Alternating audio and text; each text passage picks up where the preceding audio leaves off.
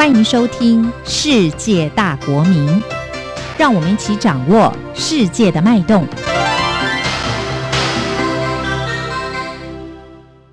东亚纵横，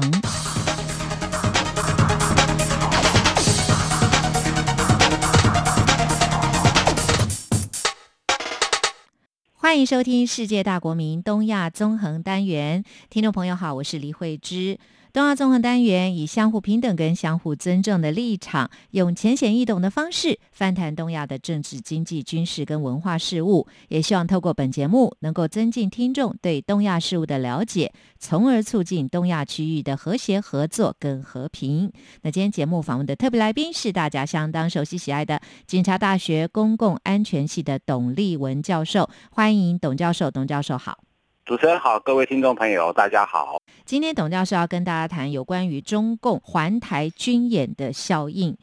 美国国会议长佩洛西访台之后，中国大陆展开强烈的反击哦。除了针对台海军事演习，近日也不断的利用无人机飞入金门营区上空大胆岛近距离的侦测。请教董教授，日前中共环台军演，根据媒体的评论指出，中共环台军演当时不但延长，而且还增加了演习的区块，紧张呢仍然是持续中的。台海的危机也升温，很多国家都非常的担心，特别是像日本防卫厅立刻就举行了兵棋推演，担心中共持续的军演呢会危及日本领土。所以教授是不是谈一谈整个过程和其中的争议？呃，好的哈，呃，第一个我要说的就是说，呃，因为裴洛西来台，所以说哈所引发的这个中共的这种史无前例的哈环台军演啊。就是公布了这个中共新华社嘛，哈，说这个授权公布所谓的对台军演，然后公布的那张图，呃，我们简单的说叫做狗皮膏药图啊，就是说本来是公布的哈，在台湾的周遭有六块区域，啊，等于说被中共宣布是演习区，后来又加了一块区域了哈。第一个要强调的哈，就是说这个事情并不是这个突发性的哈，也就是说，其实他不是因为裴洛西来台，啊，这个单纯的事情而引发的。裴洛西他也许是一个导火线，但是中共准备这件事情准备很久了。那呃，应该是这么说，从去年开始呢，其实啊，这个中共呢就已经在做这一方面对台湾大规模军事演习的准备，甚至呃也不排除哈未来还会有这个啊擦枪走火的这种偶发事件的产生，这个现在都无法排除了哈。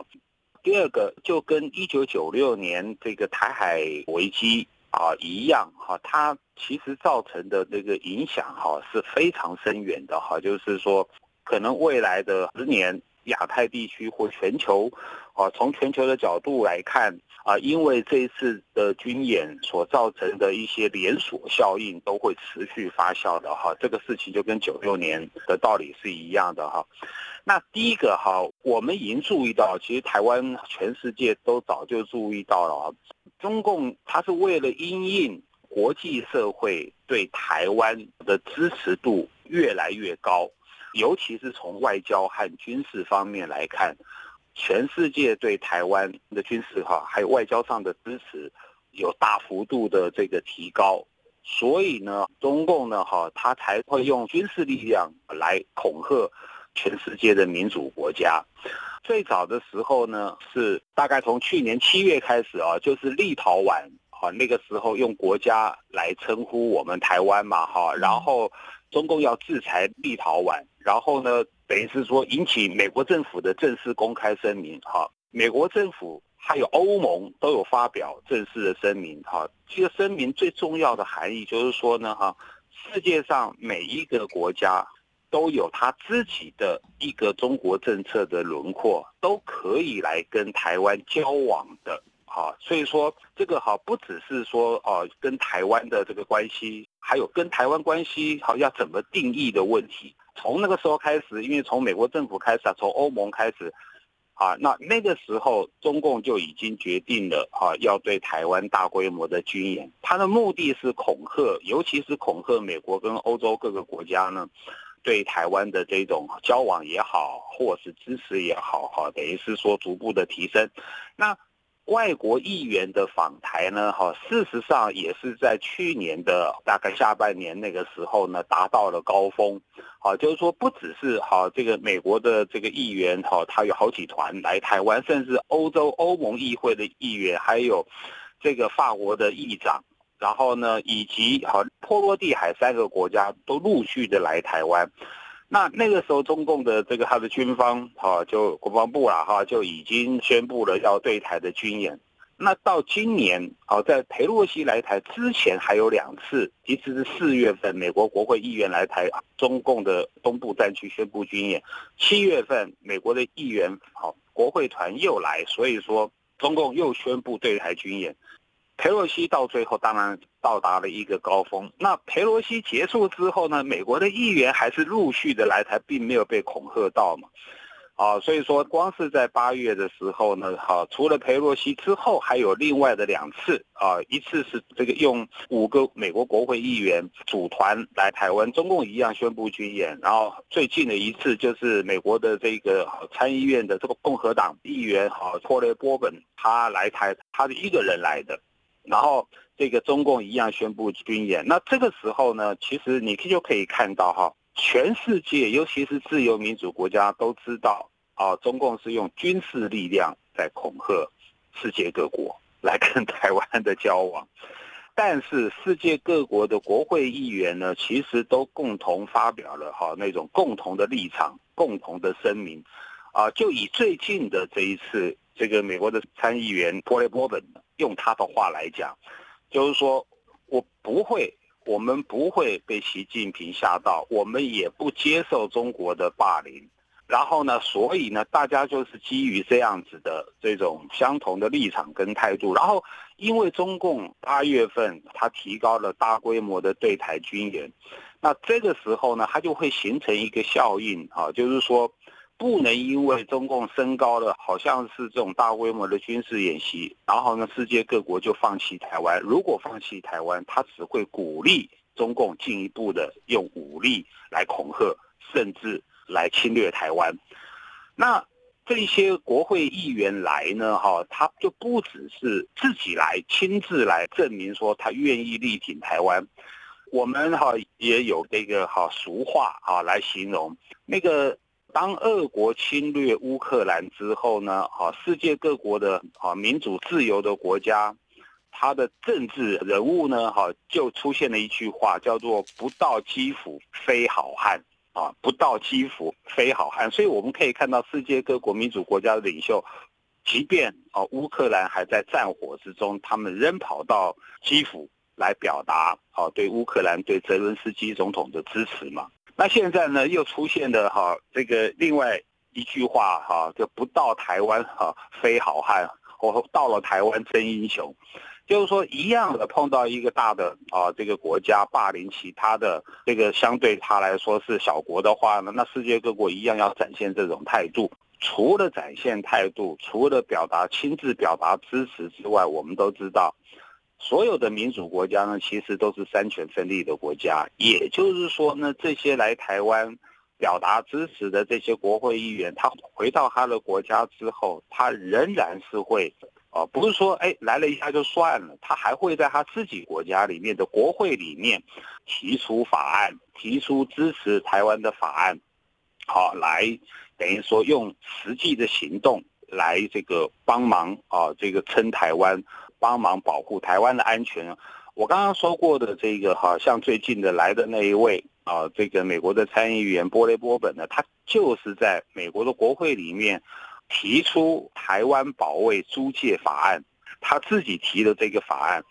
这个台湾防卫租界法案呢，后来又被整合到啊，美国这个两党的这个议员共同提出的另外一个法案，叫做台北政策法案。好吧，无论是租借法案或是政策法案里面的内容，好，就是要比照二战的时候，第二次世界大战的时候，美国国会通过了一个临时租借法案。这个法案好最重要的内容啊，是赋予美国总统最大的权利，能够好把这个好美国的这种好这个武器或跟军备。用最快的速度哦送到他盟国的手里面，让他盟国抵抗侵略。那这个法案呢，哈，现在都被认为是哦，能够帮助哈这个美国的盟国在二战的时候哈战胜这个德国。战胜侵略者最重要的原因之一了啊，那呃，这个法为什么会是这个法案会变成重要的原因呢？因为很简单，因为美国也是个民主国家，美国对于武器输出，它有非常繁琐的这个法律上还有行政上的规定，光是法律就有两条啊，在管制这个美国的武器输出啊，所以说呢，从国会里面呢，它要啊引用法律来审核来监督。啊，这个美国的武器输出，美国的行政部门也有很繁琐的行政程序啊，要层层检查、层层的这个核准。那所以呢，好一下子就把他的这个这个租借法案呢，会把美国的武器装备输出呢，哈，这个法律上的限制、行政上的限制全部输出。这一次，美国这个租借法案就是用在乌克兰的身上，所以说。使得啊，这两个月内法律是规定两个月内就要把武器装备送到啊盟国的手上，所以说才会有后来源源不绝的啊美国的装备跟武器呢，好送到乌克兰。好啊，这个法案还有另外一个规定，就是说那它叫租借法案嘛，所以说它是租的，是借的，所以说这个法案呢也有规定说。这个啊，战争结束之后呢，哈，这些武器呢是要还的，或者是说呢，哈，这个武器是要算钱的，算租金的。那这个地方也很有趣，就是说，即便啊是这个武器啊用租的要付租金啊，用借的要还呢，哈啊，但是实际上的结果都是哦，美国呢不但没有说要他还，哈，反而是战争之后，战争结束以后还筹了一大笔款项。来帮助这些啊国家啊作为这个战后的复兴建设，这个就是赫赫有名的啊马歇尔计划。其实马歇尔计划在欧洲、在亚洲都有啦。那其实美国的国会呢，现在早就在讨论，啊，就是说当乌克兰战争结束之后，啊要怎么样的来帮助乌克兰复兴重建，就不止美国在讨论，欧洲也在讨论。好，所以说这个租借法案呢，哈，就是说也是美国对针对台湾提出来。那重点是说，哈，全世界各国的国会议员都一样，就是说呢，他不只是来台湾，哦，这个等于是说来表达对台湾的支持，然后呢，这个回去以后，各国国会议员都会在他的国会里面呢，哈，来提出好相对的法案，啊，等于是说用实际行动，哦，来支持台湾。那这个里面呢，哈，还有更重要的哈，就是说，因为呃，我们上次应该有稍微谈过了哈，就是说，在中共哈这个连续性的哈这个宣布哈对台的这个军事演习连续性的啊，那等于是说引起世界各国的这种连锁反应，应该是说连锁反应的哈，等于是说这种连锁反应呢，哈，也没有停止，呃。从外交的层次来看的话，哈，我们可以看到，在八月三号，其实第一个时间，这个美国政府就有声明了，就是说不要拿佩洛西当借口，好过度还有过激的这个哦演习，想要改变台海现状，好，那日本也向中国哈表达强烈的抗议，而且要求中方立即停止军演。还有这个七国集团嘛，哈，G7 好，还有欧盟外长发表联合声明，关切中国行动。后面还有哈，这个等于是说哈，东协好，北约好，尤其是东协的外长发布联合声明，等于说关切这个东协哈，跟 G7 包括北约哈，都是第一次单独的针对台湾议题哈发发出声明。那这个就代表说哈，全世界哈各个国家各个集团。其实是高度关切中共这个行动的。那我刚刚说的，像东盟里面呢，它其实有很多是亲中的国家。可是，即便亲中的国家呢，都觉得哈，中共做的事情是不对的。其中呢，哈，这个法国的这个国民议会外交委员会的主席，哈，这个人叫做布朗吉，他的说法哈是最经典的。他认为说，台湾的公民。啊，有在自己的领土上自由安全的生活，并接待他自己所选择的宾客的权利。那这个就是中共跟台湾政权的差别啊，也就是说，台湾的人民啊是生活在民主啊自由的这个环境里面的，你中国并没有。好，那另外一方面呢，哈，这个是外交。从军事上来说的话，那当然哈，我们可以看到的哈，就是从美国的角度来说，哦，美国其实当时就宣布了，这个哈，美国还会派他的军舰，好了，继续的穿越台湾海峡啊，因为这个中共已经宣称了哈，那个取消这个海峡中线，并宣称啊，这个中国具有台海管辖权。那美国当然是不承认，所以说呢，哈，美国呢在这一次中共大规模军演之后呢，在这个八月二十九号的时候呢，就派了两艘军舰持续的这个穿越台海，所以你可以看到哈，国际社会间的这个外交反应啊是非常明确的，可是后面哈更具有实质这个实质影响力的哈是各国的军事反应。对，教授提到了就是美国跟日本的后续反应，包括美国的舰队进入台海啦，日本增加军备等等。其实我们看到在军演的时候，日本是非常紧张的，尤其是当中国大陆落下了四颗东风飞弹之后，日本认定这个是在它的经济海域冲绳跟与那国岛的海域，那所以防卫厅立刻就举行了兵棋推演。担心中共持续军演会危及日本的领土，而且呢，这个防卫厅的兵演哦，推演项目不止在与那国岛，他担心哦，俄罗斯可能会趁乱局一举收回有争议的北方四岛，也纳入他的演习范围。那所以外界认为说，日本呢是非常非常的紧张，日本增加军备等等这些，可以说国际已经有效应出现。请教授分析国际。跟两岸的效应，两岸更是重中之重，因为这个症结就在这里了。OK，好的哈，我们先谈这个国际反应哈。其实我一开始就讲了哈，一次大规模的军演，它会造成后续的效应哈，会非常的长久，会非常的长远。好，那第一阶段哈，我们就先来谈日本哈。呃，以这次军事演习的情况来说的话哈，这个最新的这个消息呢哈。透露，这个中国的飞弹它会飞越日本的海域，这个决定是习近平亲自下令的。那好，无论这是不是真的，反正中国的飞弹就是飞越日本的海域啊。这件事情呢，好刚好证明了啊，日本前首相安倍所说的“台湾有事就是日本有事”，他刚好证明了这八个字。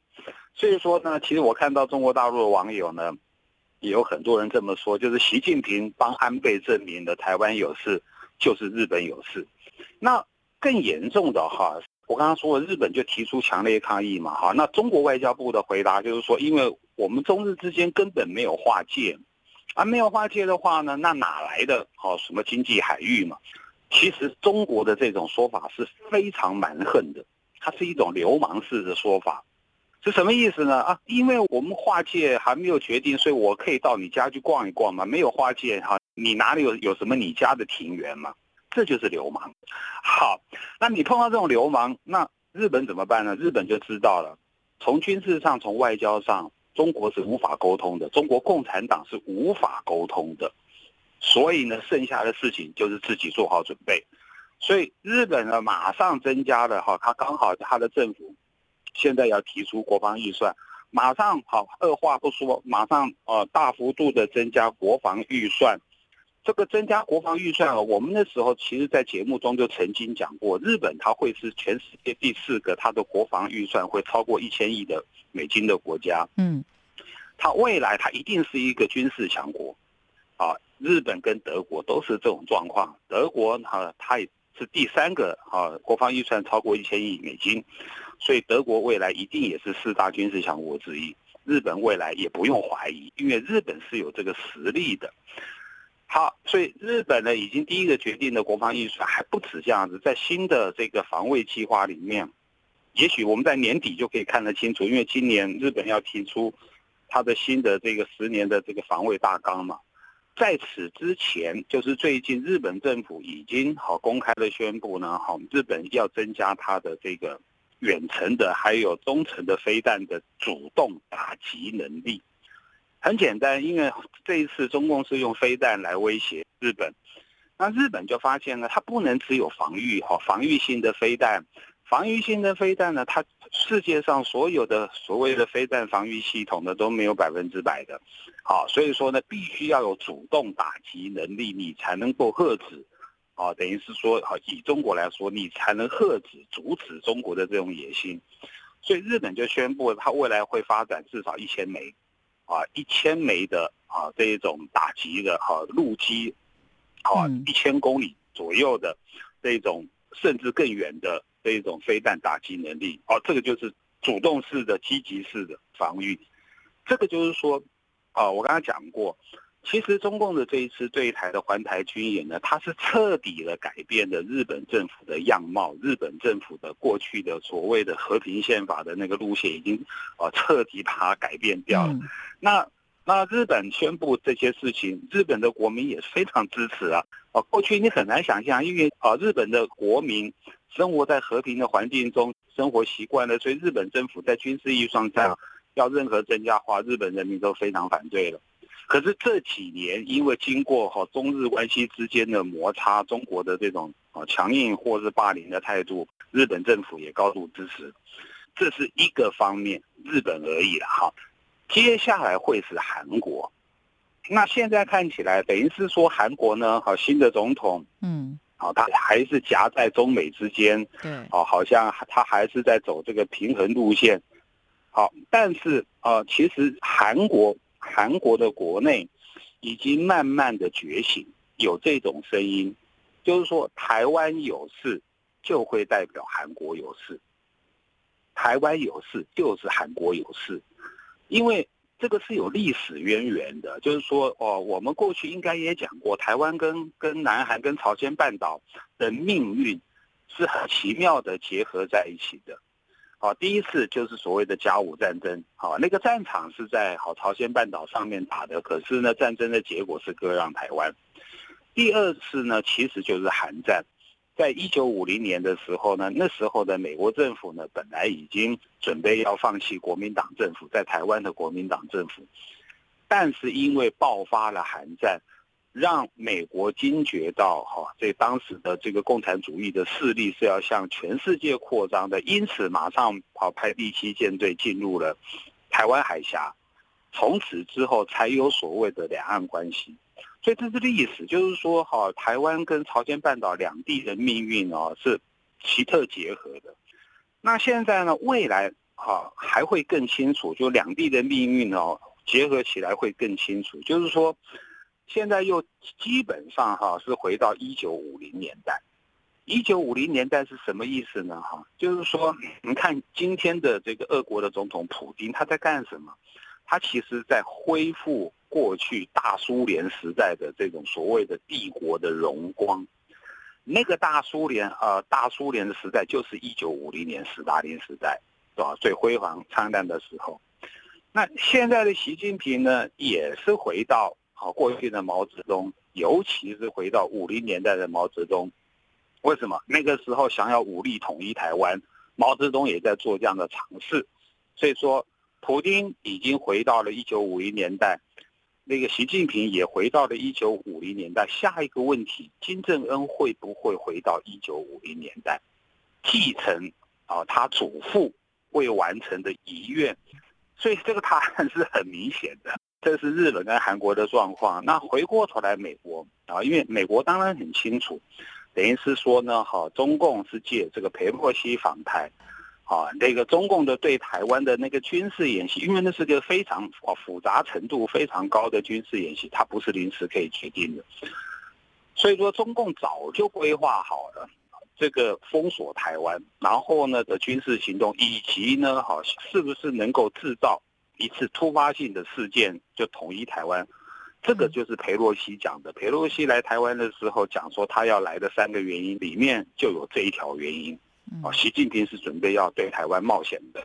所以说呢，这个美国呢，这个时候他就必须展现美国捍卫整个亚洲安全。其实已经不止台湾，包括日本，我刚刚说也包括啊，韩国，甚至包括南海，就是说这次我刚刚说的这个东协国家外长会议，为什么史无前例的哈？东协国家里面有这么多亲中的国家，为什么还发表了一个好声明，严重的关切中共的行动？因为东协国家害怕这个中共把对台海这一套也搬去南海，啊，因为中共在台海跟南海所说的这个国际法的主张，啊，是一模一样的。台湾自古就是中国的领土，南海自古就是中国的领土嘛。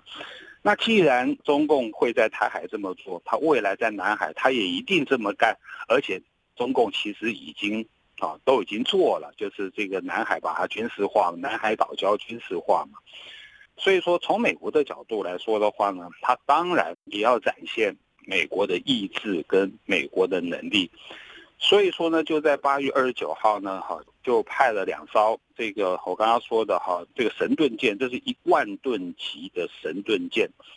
两艘啊，就是说直接进入了台海。然后这次进入台海呢，还采取了一个非常高调的方式。过去这个美国的军舰经过台海的话，都是事后公布。然后呢，这个中共哈，他的这个抗议呢，啊，中共的抗议也很有趣。因为台海是国际航道，美国的军舰从国际法的角度来说，本来就有权公布。可是呢，这个中共的公布是说，你穿越就算了哈，你还这个公开炒作。换句话说呢，哈，是中共的抗议不是因为你通过，而是因为你炒作啊，你宣布这个大张旗鼓的让中共没面子。好，所以这次也是一样，一开始的时候正在穿越的时候，这个美方哈就已经公布了。所以说，好未来哈，这个在台海里面呢，还是一个哈，包括哈中国跟美国还有跟台湾这种军事较劲的机会哈，还会再持续下去的啊。所以说，这个我们对未来的看法其实是很悲观的。好，那今天节目就非常的感谢警察大学公共安全系的董立文教授针对中共环台军演的效应的分析，谢谢董教授，谢谢。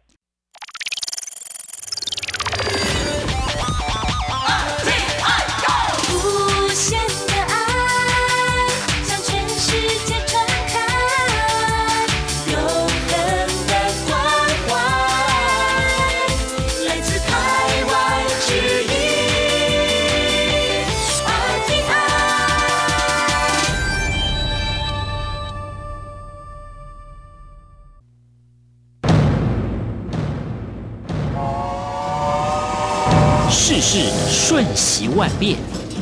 世界的变动如车轮般不断往前进。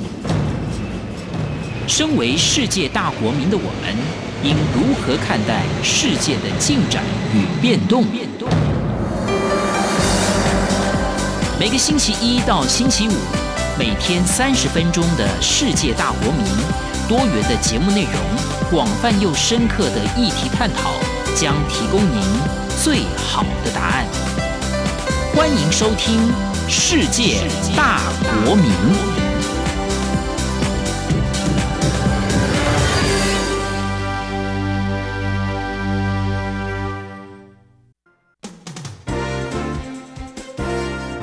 从两岸、国际、历史文化与财经等角度透视中国的《这样看中国》节目，每周一到周五晚间九点三十分到十点。在中央广播电台播出。如果您对这样看中国节目有任何收听想法或意见，欢迎寄信到台北市北安路五十五号，也可以透过电子邮件的方式。节目有两个信箱：二零二零 at r t i 点 o r g 点 t w，或是二零二零零二零三 n e w s at gmail dot com。再次谢谢听众朋友们的收听与支持，请持续锁定每周一到周五晚间九点三十分到十点播出的《这样看中国》节目。